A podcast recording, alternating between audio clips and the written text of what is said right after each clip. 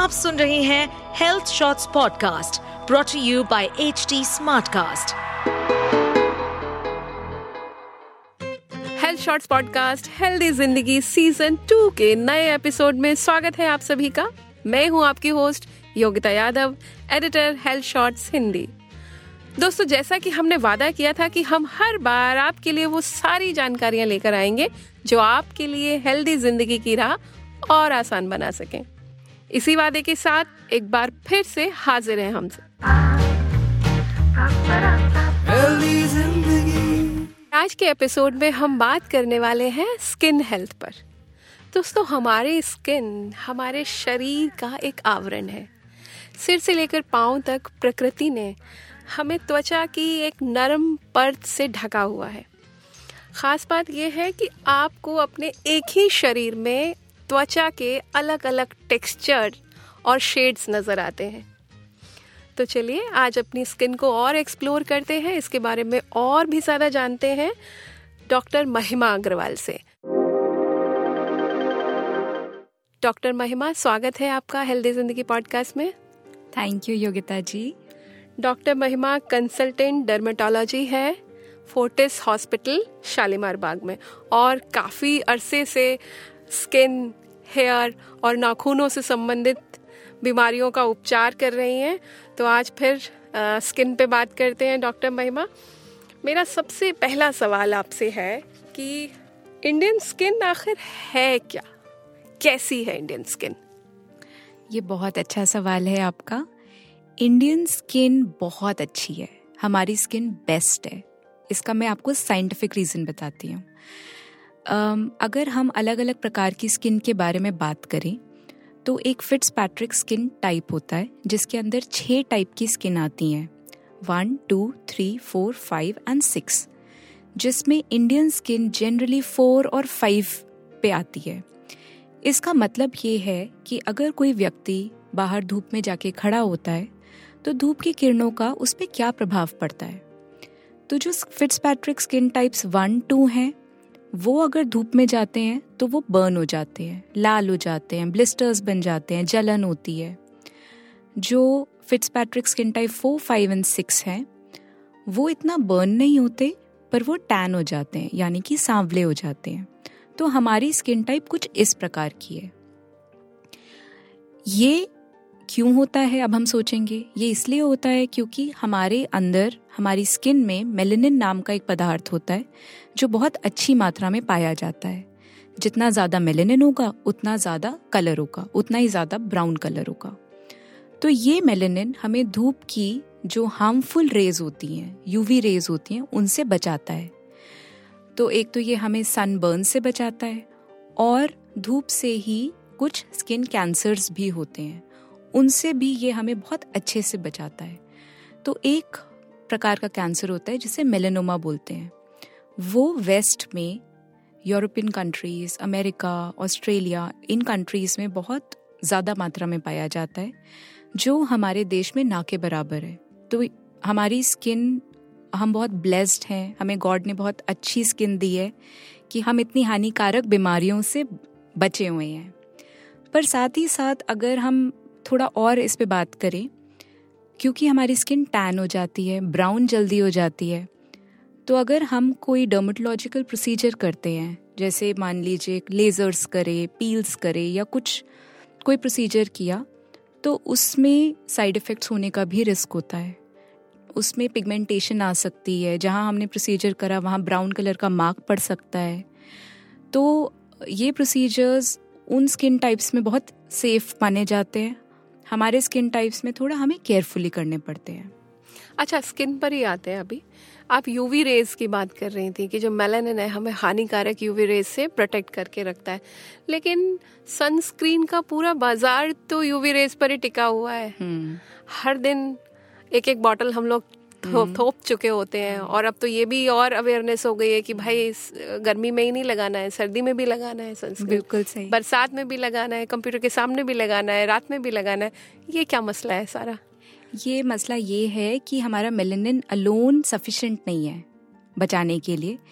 चाहे हमें भरपूर मेलेनिन है तो भी हमारी स्किन डैमेज हो रही है। हमारे जो यूवी रेज हैं हमें टैनिंग तो कर ही रहे हैं साथ साथ हमारी स्किन में एजिंग कर रहे हैं। एजिंग का मतलब हमारा स्किन का टेक्सचर ख़राब होता है सन स्पॉट्स हो सकते हैं रिंकल्स फाइन लाइंस ये सब तेज़ी गति से बढ़ सकता है अगर हम अपनी स्किन को धूप से ना बचाएँ। तो इसलिए सनस्क्रीन्स का एक और रोल आता है कि हमें स्किन कैंसर से बचाता है एजिंग से बचाता है और पिगमेंटेशन से बचाता है और सनबर्न्स ठीक है। सनस्क्रीन के अलावा एक और चीज़ है जिसको लेके लोग बहुत ऑब्सेस्ड हैं और वो है गोरापन। कि सबको गोरा होना है। फाउंडेशन कंसीलर हल्दी, चंदन, बेसन एनीथिंग सब लोग गोरा होना चाहते हैं। और अब ब्लीचिंग क्रीम भी आ गई है वाइटनिंग क्रीम भी आ गई है। ये आपके स्किन को कैसे अफेक्ट करते हैं? इंग्लिश में कहावत है grass is greener on the other side तो जनरली ऐसा होता है कि जो हमारे पास होता है, हमें वो अच्छा नहीं लगता। जैसे अगर हम ब्राउन स्किन है हमारी तो हमें गोरापन अच्छा लगता है। यही अगर आप वेस्ट में जाएँगे तो वो लोग टैन होना चाहते हैं, टैनिंग बेड्स पे लेटते हैं, अपनी स्किन को ब्राउन करना चाहते हैं।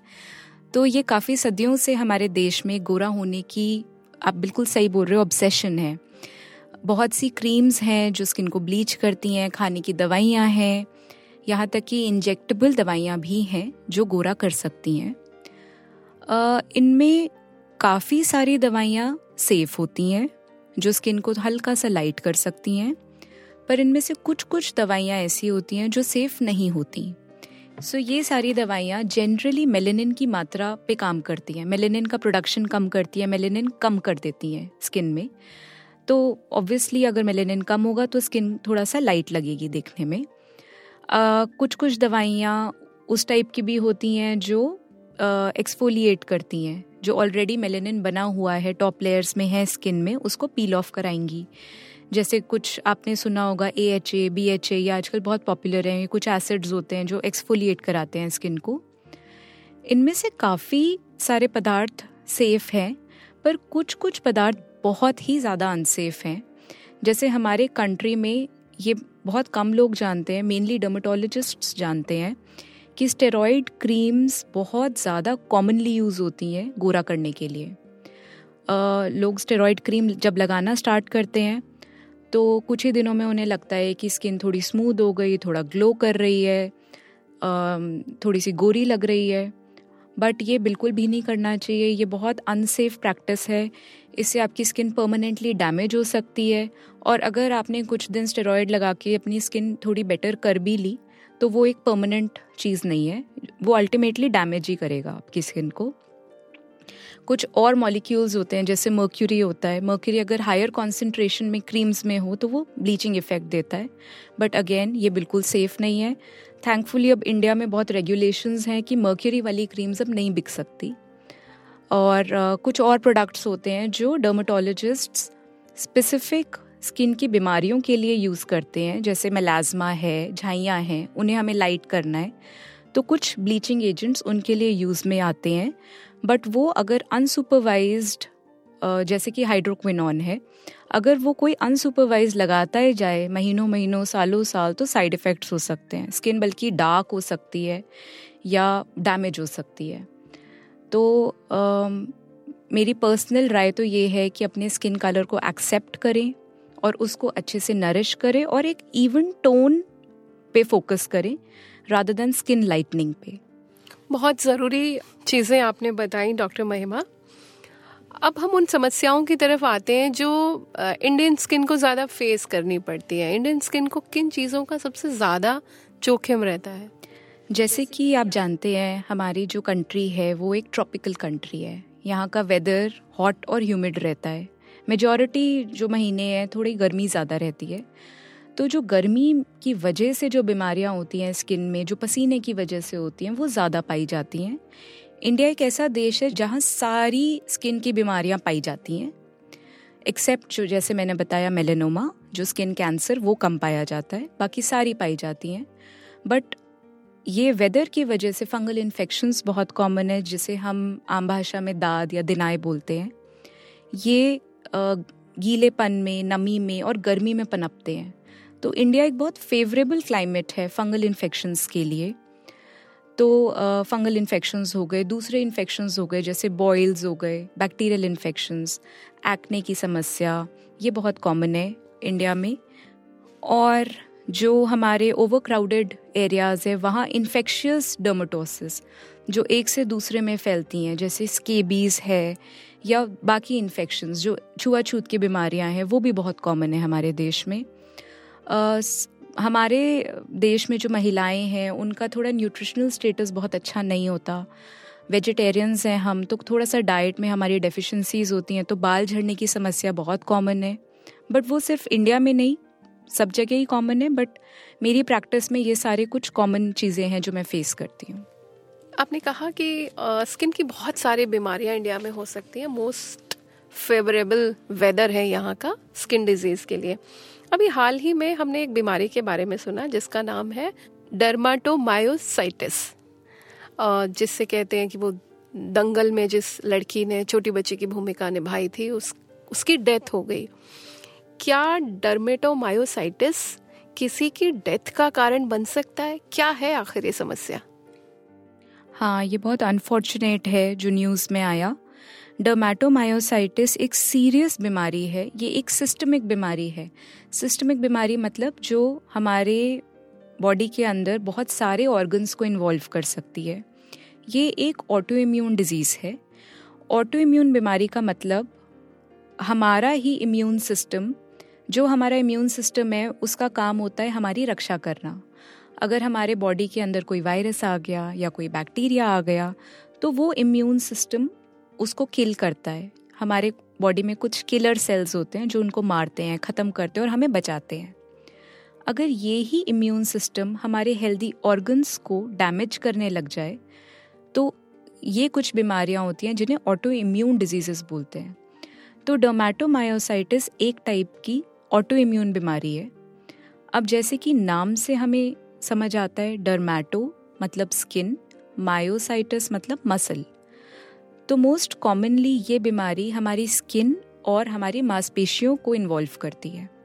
हमारी स्किन पे एक कैरेक्टरिस्टिक रैश आ सकती है, आँखों के चारों ओर लाल या थोड़ी सी नीली या पर्पल रंग की रैश आना, चेहरे पे रैश आना, छाती पे, पीठ पे, हमारे नकल्स उंगलियों के पीछे एल्बो के पीछे, घुटनों के आगे थाइस के आसपास, ये सारे एरियाज़ होते हैं जहाँ थोड़ी रैश आ सकती है। आँखों के आसपास कभी कभार सूजन भी आ जाती है। और जैसा कि मैंने बताया, मांसपेशियाँ भी इसमें इन्वॉल्व होती हैं।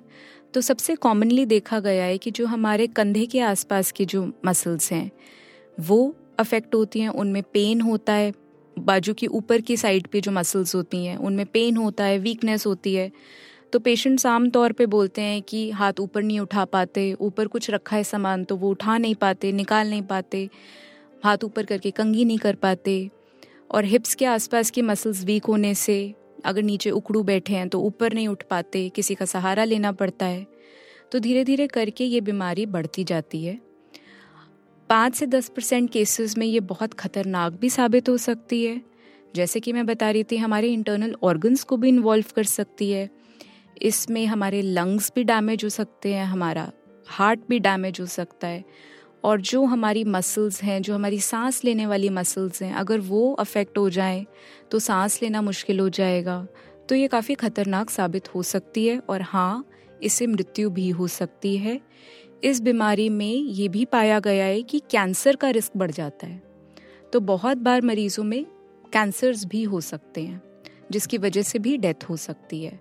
मगर ये होता क्यों है? इसका कॉज क्या है मेन ये जैसे मैंने आपको बताया ऑटो इम्यून बीमारी है। हमारी अपनी बॉडी ही हमारी बॉडी को डैमेज कर रही है। अब इसका एग्जैक्ट कॉज अभी तक पाया नहीं गया है। कुछ थ्योरीज हैं, जिसमें से सबसे कॉमन थ्योरी ये है कि हमारे बॉडी में अगर कोई वायरस आया, जिससे हमारे बॉडी लड़ने के लिए कुछ किलर वाले सेल्स बनाए, जो वो वायरस को खा जाए तो वो बने तो वायरस के लिए थे। बट वो सेल्स कंफ्यूज हो गए और हमारे बॉडी को डैमेज करने लग गए। तो सारी ही ऑटो इम्यून बीमारियाँ हम कोविड पैंडेमिक के बाद ज़्यादा देख रहे हैं। इसे क्रॉस इम्यूनिटी बोलते हैं। मतलब किसी और वायरस के लिए कोई एंटीबॉडीज़ बनी या कोई किलर सेल्स बने, उन्होंने वायरस को भी तो वायरस को ख़त्म तो किया बट उसके बाद भी बनते गए और बॉडी को डैमेज करना स्टार्ट कर दिया। तो कभी कभार कुछ स्पेसिफिक वायरसेस हैं जिससे अगर इन्फेक्ट हो जाएँ तो ये हो सकती हैं बट बिल्कुल शॉर्ट शॉर्ट नहीं कह सकते। कुछ दवाइयों का साइड इफ़ेक्ट भी होता है, जिससे ऑटो इम्यून बीमारियाँ हो सकती हैं। डर्माटोमायोसाइटिस से मिलती जुलती भी कुछ बीमारियाँ होती हैं, जो कभी कभार धूप के एक्सपोजर से भी होती हैं। तो इसमें फैमिली हिस्ट्री बहुत इंपॉर्टेंट होती है। अगर आपकी फैमिली में पेरेंट्स को ग्रैंड पेरेंट्स को, काफ़ी नस्लों को ऑटो इम्यून बीमारियाँ रही हैं तो आप उस बीमारी के बारे में समझें क्योंकि आप आ, हमें एग्जैक्टली exactly कॉज तो पता नहीं है बट अगर आपकी फैमिली हिस्ट्री है किसी रोग की तो उसके बारे में अपने डॉक्टर से सलाह करें कि आप क्या कर सकते हैं उससे बचाव के लिए। यानी ऑटो इम्यून बीमारियों से बचा जा सकता है। ऐसा है? नहीं ऐसा नहीं है। ऑटो इम्यून बीमारियों से क्योंकि हमें कॉज नहीं पता तो हम बच भी नहीं पाते। बट ये है कि हमारा लाइफस्टाइल अगर बहुत अच्छा है, हम बहुत हेल्दी डाइट ले रहे हैं, हम एक्सरसाइज रेगुलरली कर रहे हैं, हम स्मोक नहीं कर रहे, हम स्ट्रेस नहीं ले रहे, हम अच्छी स्लीप ले रहे हैं तो हाँ हम हो सकता है कुछ टाइम तक डिले करें या हो सकता है बच पाएँ बट शॉर्ट शॉर्ट हम कुछ कह नहीं सकते कि डेफिनेटली बचेंगे या नहीं। कुछ कुछ स्पेसिफिक बीमारियाँ हैं, जैसे एक बीमारी होती है एसएलई जो धूप की वजह से होती है। तो अगर हमारी फैमिली हिस्ट्री है हमें पता है कि हमारी फैमिली में बहुत से लोगों को ये बीमारी थी। तो कुछ कुछ बीमारियों में हम बचाव कर सकते हैं कि हम धूप से बचना स्टार्ट कर दें। कुछ दवाइयाँ हमें पता है जो ये रोग करते हैं। हम वो दवाइयों हम एक लिस्ट बना लें हम वो दवाई ना खाएँ। तो थोड़े से मेजर्स हम ले सकते हैं और एक जनरल लाइफस्टाइल अपना बहुत हेल्दी रख सकते हैं। यानी ऑटो इम्यून बीमारी अगर फैमिली में किसी एक को है तो दूसरे को इसका जोखिम रहेगा। हाँ जेनेटिक थोड़ा प्रीडिस्पोजिशन होता है। तो हम ऐसा क्या कर सकते हैं? जैसे हमने अभी तक इतनी समस्याएँ स्किन के बारे में सुनी, कि हम अपने स्किन को इन समस्याओं से बचा सकें या अपने स्किन की देखभाल कर सकें। जैसे कि मैंने बताया, आपका लाइफस्टाइल बहुत हेल्दी होना चाहिए। आपका, आप अच्छा हेल्दी न्यूट्रिशन लें। अपने खाने पीने का ध्यान रखें, खूब अच्छी मात्रा में फ्रूट्स वेजिटेबल्स लें, जिसमें भरपूर एंटीऑक्सीडेंट्स होते हैं, जो आपकी बॉडी में कहीं पे भी डैमेज हो रहा है, उससे आपको बचाते हैं। आप एक्सरसाइज रेगुलरली करें एटलीस्ट हफ़्ते में पाँच बार ज़रूर एक्सरसाइज करें, किसी भी प्रकार का व्यायाम करें स्मोकिंग ना करें, और अच्छी अपनी स्लीप रखें, अपना सरकैडियन रिदम को फॉलो करें। जो जैसे रात को सोएँ, ऐसा नहीं कि स्लीप तो आठ घंटे की ले रहे हैं, पर दिन में सोते हैं। एक हमारी बायोलॉजिकल क्लॉक जो सेट है, उसको अच्छे से फॉलो करें स्ट्रेस कम लें और अपनी स्किन को अच्छे से मॉइस्चराइज रखें, थोड़ा धूप से बचाएँ, ये सब कर सकते हैं। आपने डॉक्टर महिमा इतनी मुश्किल चीज़ें बता दी है ना जो शायद ही कोई कर पाए कि हेल्दी लाइफस्टाइल रखे रात की नींद पूरी ले और सबसे बड़ी बात स्ट्रेस ना ले। पता नहीं ऐसा कौन होगा जो स्ट्रेस इस समय नहीं लेता नहीं लेता होगा है ना? तो आ, देखो स्किन को लेके सबसे ज़्यादा परेशान जो आ, लोग होते हैं वो होते हैं टीनेजर्स प्यूबर्टी के साथ उनके स्किन में इतने सारी गड़बड़ होने लगती है तो प्यूबर्टी में स्किन केयर कैसे करना चाहिए? टीनेज में। टीनेज में बेसिकली प्यूबर्टी में जब हमारे अंदर बॉडी में हॉर्मोन्स डेवलप होते हैं तो जब विमेन में फीमेल हॉर्मोन्स बनते हैं बॉयज़ में मेल हॉर्मोन्स बनते हैं तो वो हॉर्मोन्स हमारे स्किन में कुछ ग्लैंड्स होते हैं, जिन्हें सिबेशियस ग्लैंड्स बोलते हैं, जो ऑयल प्रोड्यूसिंग ग्लैंड्स होते हैं, उनको एक्टिवेट करते हैं उस टाइम पे। तो जितनी भी प्रॉब्लम्स उन ग्लैंड्स की वजह से होती हैं, जैसे कि मुहासे होना पिंपल्स होना डैंड्रफ होना, ये प्यूबर्टी में बहुत आम तौर पे पाई जाती हैं। तो जब प्यूबर्टी के अराउंड बच्चा बड़ा होता है, उस टाइम पे हम एडवाइस करते हैं स्पेशली अगर एक्ने हो रहा है ऑयली स्किन है डैंड्रफ है तो उस टाइम पे हम एडवाइस करते हैं कि एक एंटी एक्ने फेस वॉश ज़रूर स्टार्ट कर लें, दिन में दो बार। बच्चों को सलाह देते हैं कि कोई भी छोटा मोटा पिंपल बन रहा है तो उसको टच ना करें, उसको छीले ना, उसमें से पस निकालने की कोशिश ना करें, घरेलू प्रोडक्ट्स ना लगाएँ एक्सपेरिमेंट ना करें। जैसे बहुत से लोग सोचते हैं कि हम ये लगा लेंगे तो पिंपल ठीक हो जाएगा टूथपेस्ट लगा लेंगे तो पिंपल्स ठीक हो जाएँगे, वो बिल्कुल ना करें। डर्माटोलॉजिस्ट से सलाह मशवरा करके अपने पास एक जेल रखें। अगर माइल्ड है पिंपल्स जब भी पिंपल्स हों तो वो लगा लें। अगर बहुत सिवियर हैं तो कभी कभार हमें खाने की दवाइयाँ भी शुरू करनी पड़ती हैं। शैम्पू फ्रीक्वेंटली करें इस एज ग्रुप के बच्चे। एटलीस्ट हफ़्ते में तीन से चार बार अपना सर ज़रूर धोएँ जिससे डैंड्रफ भी कम होगा और पिंपल्स भी कम होंगे और ऊपर से एक्स्ट्रा तेल ना लगाएँ। बालों में तेल ना लगाएँ उससे okay. फोरहेड पे एक्ने आने की संभावना बहुत बढ़ जाती है। Okay okay. डैंड्रफ भी वर्सन होता है। और चेहरे पे तो नीडलिस्ट से बिल्कुल तेल ना लगाएँ। एक और बहुत कॉमन चीज़ हम देखते हैं। छोटे बच्चे तो इतना नहीं कराते बट अडल्ट वेमेन जब फेशियल्स और क्लीनअप्स कराते हैं तो उसके कुछ हफ़्ते बाद एकदम से एक्ने होने का रिस्क रहता है। तो जिनकी एक्ने प्रोन स्किन है, वो क्लीनअप्स और फेशियल्स ना कराएँ। अच्छा जबकि जब भी आप पार्लर जाएँगे तो वो एक्ने के बाद हम्म। सलाह देते हैं कि अरे आप ये वाला फेशियल करा लीजिए और मतलब वो फ्रूट से लेके हाइड्रा। तक उनके पास बहुत हाँ। सारी वैरायटी रहती है कि ये इसके लिए और वो हम्म। उसके लिए मतलब किसी को एक्ने हो तो वो ट्रीट ज़रूर कराएँ कई बार बहुत लोग सोचते हैं कि पिंपल्स तो होते ही हैं तो हम्म। छोड़ दो इन्हें बट वो पिंपल्स निशान छोड़ सकते हैं चेहरे पे गड्ढे टाइप छोड़ सकते हैं तो ट्रीटमेंट ज़रूर लें अच्छा क्या प्रेगनेंसी में भी आपकी स्किन बदलती है हाँ बिल्कुल। प्रेगनेंसी में हमारी स्किन में बहुत से चेंजेस होते हैं। हमारी स्किन में थोड़ी सी एरियाज़ डार्क हो जाते हैं, जो नेचुरली डार्क हो जाते हैं। जैसे प्राइवेट पार्ट्स थोड़े डार्क हो सकते हैं ब्रेस्ट पे जो निपल एरिया है, वो थोड़ा डार्क हो सकता है। स्ट्रेच मार्क्स बन जाते हैं। ये सब नॉर्मल चेंजेस हैं जो हो सकते हैं। एक कंडीशन होती है जिसे मिलाजमा बोलते हैं, जिन्हें हम हिंदी में झाइयाँ बोलते हैं। ये प्रेगनेंसी में बहुत कॉमन है, क्योंकि जो हार्मोनल चेंजेस होते हैं, वो मिलाजमा कर सकते हैं। मतलब चीक्स पे डार्क निशान आना, माथे पे अपर लिप वाले एरिया पे जॉ लाइन के आसपास। तो प्रेगनेंसी में बहुत ज़रूरी होता है कि आप अपने फेस को सन से बचाएँ, क्योंकि वो एक फैक्टर है जो मिलाजमा कर सकता है। स्ट्रेच मार्क्स से भी बहुत महिलाएँ परेशान होती हैं।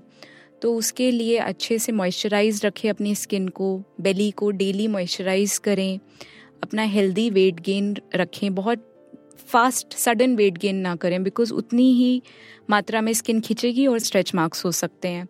प्रेगनेंसी में बहुत कॉमन एक समस्या होती है खुजली की।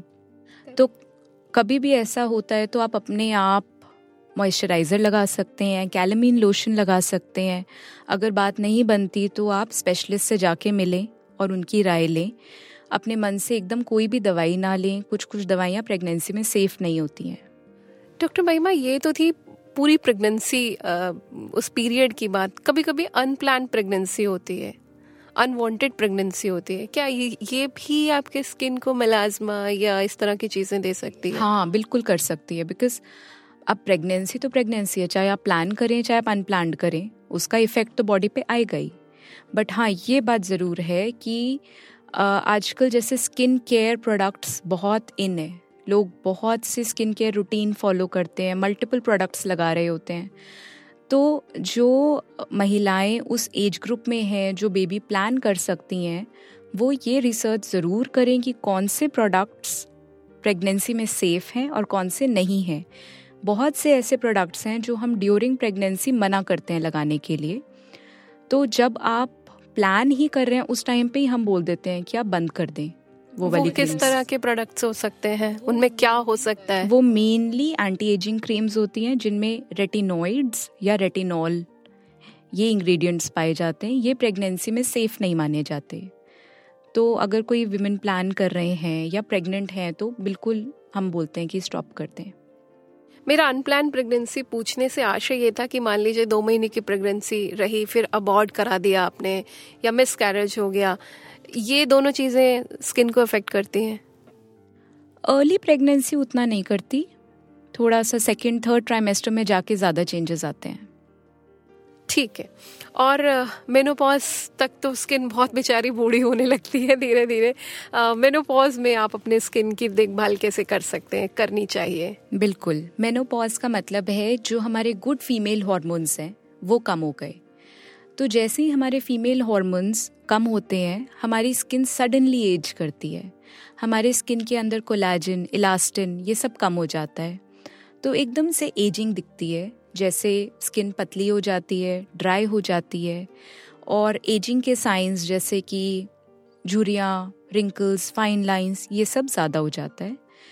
काफ़ी महिलाएँ एक्सपीरियंस करती हैं कि स्किन वैसे तो नॉर्मल रहती थी। मेरे पास बहुत सी लेडीज़ आती हैं जो बोलती हैं, हमें मॉइस्चराइज़र लगाने की ज़रूरत ही नहीं पड़ती थी।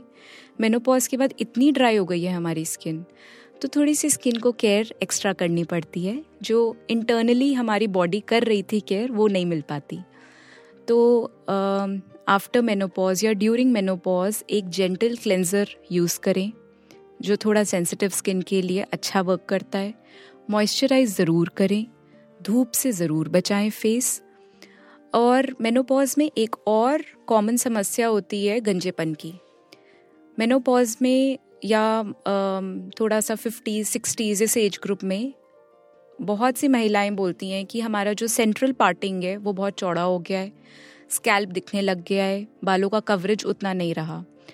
तो ये एक बहुत कॉमन समस्या है। इसके लिए अपनी डाइट अच्छी रखें प्रोटीन खूब लें और आप डर्माटोलॉजिस्ट की सलाह ले सकते हैं। बहुत से ट्रीटमेंट्स हैं, लगाने वाले लोशंस हैं, खाने की टैबलेट्स हैं प्रोसीजर्स हैं जिनसे हम डेंसिटी बेटर कर सकते हैं। एंड इवन एजिंग भी एक बहुत कॉस्मेटिक समस्या है। एंटी एजिंग भी बहुत से हमारे पास इलाज होते हैं जो हम कर सकते हैं। ये एक अच्छी एक और अच्छी इन्फॉर्मेशन अब थोड़ा सा पुरुषों की बात कर लेते हैं। महिलाओं की हमने इतनी सारी बात की। क्या जेंडर का स्किन से कुछ फ़र्क पड़ता है कि महिलाओं और पुरुषों के स्किन पर अलग अलग तरह की समस्याएँ होंगी? हाँ थोड़ा सा पड़ता है। जेंडर में अगर हम पुरुषों की स्किन की बात करें तो उनकी स्किन की थिकनेस थोड़ी ज़्यादा होती है। उनकी स्किन थोड़ी ऑयलियर होती है। तो ज़्यादा चांसेस हैं एक्ने और डैंड्रफ के। डैंड्रफ ज़्यादा पाया जाता है पुरुषों में पिंपल्स की समस्या ज़्यादा होती है और ज़्यादा सिवियर होती है। और क्योंकि पुरुषों की स्किन थिक है तो हम कॉमनली जो प्रोडक्ट्स एडवाइस करते हैं पुरुषों में और महिलाओं में, उनमें भी थोड़ा सा अंतर होता है। पुरुषों में हम हायर परसेंटेज के प्रोडक्ट्स यूज़ कर सकते हैं। और क्योंकि जैसे मैंने बताया ऑयली ज़्यादा है पिंपल्स की समस्या ज़्यादा होती है डैंड्रफ ज़्यादा होता है तो उसकी केयर ज़रूरी है पुरुषों में। कुछ स्पेसिफिक प्रोडक्ट्स जैसे anti acne face wash acne prone skin के लिए मॉइस्चराइज़र या anti acne gel anti dandruff shampoos इन सब की नीड हो सकता है ज़्यादा पड़े। और पुरुषों में एक मेल पैटर्न हेयर लॉस जो एक आदमियों का गंजापन होता है, वो बहुत ज़्यादा कॉमन होता है विमेन में इतना नहीं होता। तो वो भी एक डर्माटोलॉजिकल प्रॉब्लम बहुत कॉमन है मेन में। एक और सवाल हमेशा रहता है लोगों के मन में कि उनको पता कैसे चलेगा कि उनकी स्किन ऑयली है ड्राई है, या सेंसिटिव है, या मिक्स है। इसके लिए थोड़ा सा क्विक टिप्स आप दीजिए। इसके लिए आपको जब आप सुबह सुबह उठते हैं तब आपको अपनी स्किन ऑब्ज़र्व करनी है। अगर आपको उस टाइम पे लगता है कि बिल्कुल चिकनी चिकनी स्किन है कभी कभार जिन लोगों की ऑयली स्किन होती है उन, उनकी फेस पे पूरी तेल की परत होती है जब वो सुबह उठते हैं। अगर आपकी स्किन ड्राई है तो आपको ऑयली स्किन में एक दूर से आपको आप अपने फेस को देखोगे तो आपको शाइनी शाइनी लगेगा फेस चिकना लगेगा। और आपको लगेगा मॉइस्चराइज़र लगाने की ज़रूरत नहीं लग रही। ड्राई स्किन में आपको थोड़ा फटा फटा लगेगा फेस थोड़ा खुरदुरा सा, खुरदुरापन लग सकता है। जब आप सुबह सुबह उठते हो तो आपको लग सकता है कि कुछ मैं लगा लूँ चिकना। तो ड्राई स्किन जनरली इस टाइप से प्रेजेंट करती है। एक कॉम्बिनेशन स्किन टाइप होती है, जिसमें कुछ एरिया ड्राई है, कुछ एरिया नॉर्मल है, कुछ एरिया ऑयली है। सेंसिटिव स्किन का मतलब ये होता है कि आप कुछ भी फेस पे लगाते हैं तो आपको हर चीज़ सूट नहीं करती। सेंसिटिव स्किन का मतलब कि आपने कोई भी प्रोडक्ट लगाया, कोई मॉइस्चराइज़र लगाया, कोई सीरम लगाया, कोई कॉस्मेटिक लगाया तो चेहरे पे लालपन आ सकता है, खुजली मच सकती है, जलन हो सकती है। आप थोड़ा भी देर धूप में जाते हो तो जलन मचने लगती है। ये सेंसिटिव स्किन टाइप होती है। तो ये स्किन टाइप्स हम क्यों पता करते हैं कि हम इस इस वजह से पता करते हैं कि हम प्रोडक्ट्स कौन से यूज़ करें। अगर आपकी ऑयली स्किन टाइप है तो हमें कुछ ऐसे क्लेंजर्स यूज़ करने हैं जो आपका ऑयल वॉश आउट करें। जैसे कि फोमिंग क्लेंजर्स अगर आपका ड्राई या सेंसिटिव स्किन टाइप है तो आप जेंटल क्लेंजर्स यूज़ करते हो, जो आपकी जो स्किन का मॉइस्चराइज़र लेयर है, उसको बना के रखे। अगर और मॉइस्चराइज़र भी फिर अकॉर्डिंगली डिसाइड होते हैं। अगर आपका ऑयली स्किन टाइप है तो आप बहुत लाइट वेट मॉइस्चराइज़र यूज़ करते हो, जैसे जेल या लोशन जो बहुत ज़्यादा बंद बंद फीलिंग ना दे आपकी स्किन को। और अगर आपका ड्राई है सेंसिटिव स्किन टाइप है तो आप थोड़ा सा थिकर मॉइस्चराइज़र यूज़ करते हो जैसे कि ऑइंटमेंट क्रीम ये वाली चीज़ें यूज़ करते हो? डॉक्टर महिमा आजकल लगभग मतलब आधी से ज़्यादा आबादी एवरीडे मेकअप करती है और मेकअप की कई लेयर्स होती हैं और लगभग ये आठ से दस घंटा उनके फेस पर रहता है। क्या ये आपके स्किन को किसी तरह प्रभावित करता है? एज अ डर्माटोलॉजिस्ट हम रेकमेंड नहीं करते कि आप डेली मेकअप यूज़ करें। अपने इम्पोर्टेंट ओकेजन्स पे ऑफ़ कोर्स आप कर सकते हैं। अगर आप डेली बेसिस पे मेकअप यूज़ करते हैं तो बहुत ही लाइट वेट मेकअप यूज़ करें maybe just compact use कर लें। और डेफिनेटली ऐसा देखा गया है कि अगर बहुत मल्टीपल लेयर्स ऑफ़ मेकअप है तो कुछ प्रॉब्लम्स हो सकती हैं। स्पेसिफिकली जैसे एक्ने प्रोन स्किन है तो उनमें पिंपल्स आ सकते हैं। अगर स्किन पूरे टाइम स्किन को ब्रीद करने का मौका नहीं मिल रहा तो छोटे छोटे दाने बन सकते हैं। बैक्टीरियल इन्फेक्शंस हो सकते हैं। मेकअप के अपने साइड uh, इफ़ेक्ट्स उस टाइप के कि जो मेकअप ब्रशेज़ हैं वो क्लीन नहीं है तो उसकी वजह से इन्फेक्शंस हो सकते हैं। इस टाइप की समस्याएँ हो सकती हैं। और जब वो घरेलू उपचार की हम बात करते हैं कि चंदन पाउडर लगा लो, हल्दी लगा लो, बेसन लगा लो, ये क्या करते हैं ये सब? ये बेसिकली इनमें ना नेचुरली अकरिंग एसिड्स वगैरह हैं। अब जैसे हम यूज़ करते हैं lactic acid as an exfoliant कि जो स्किन की टॉप लेयर है, उसको, उस परत को थोड़ा हटाएगा तो नीचे से ग्लोइंग स्किन आएगी, अच्छी स्किन आएगी ग्लाइकोलिक एसिड ये सब हम यूज़ करते हैं। ये सब नेचर में एग्जिस्ट करती हैं एसिड्स जैसे फटे दूध में या दही में लैक्टिक एसिड है तो वो अगर कोई लगाएगा फेस पे तो उसको थोड़ा सा उस टाइप का इफ़ेक्ट मिल सकता है. कुछ कुछ फ्रूट्स में एसिड्स होती हैं तो जनरली लोग जब ये अप्लाई करते हैं तो उन्हें ये बेनिफिट मिलता है. बट ये कहने के साथ साथ मैं ये भी कहना चाहूँगी कि नेचर बहुत वेरिएबल है. अब साइंस इतनी इवॉल्व कर गई है कि हमें एग्जैक्टली exactly पता है कि हमें किस परसेंटेज ऑफ़ लैक्टिक एसिड लगाने पे क्या इफ़ेक्ट मिलेगा। वो चीज़ अगर हम एक स्टोर बॉट प्रोडक्ट से लगाएँगे तो हमें एग्जैक्ट रिजल्ट्स उपलब्ध होंगे। बट अगर हम वो नेचुरल चीज़ लगाएँगे तो वो साइड इफ़ेक्ट भी कर सकता है। तो एज अ ब्लैंकेट स्टेटमेंट मैं एडवाइस यही करती हूँ कि एक्सपेरिमेंट ना करें अपने फेस पे एकदम कोई भी होम प्रोडक्ट या फ़ूड प्रोडक्ट ना लगाएँ। Thank you so much doctor Mahima आपने स्किन केयर को लेके बहुत ज़रूरी और बहुत सारी जानकारी दी। आप हेल्दी ज़िंदगी पॉडकास्ट में हमारे स्टूडियो आई। आपका बहुत बहुत आभार। Thank you thank you so much ये था हमारा आज का एपिसोड इसे प्रोड्यूस किया था श्रुति पाल ने और एडिट किया था संजू अब्राहम ने। आपको कैसा लगा, हमें ज़रूर बताएँ। आप मुझसे कनेक्ट कर सकते हैं Yogita dot Yadav at Hindustan times dot com पर।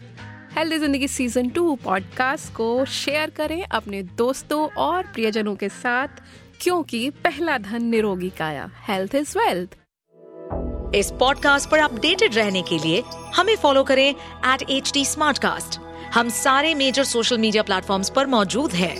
और ऐसे पॉडकास्ट सुनने के लिए log on to W W W dot H T smartcast dot com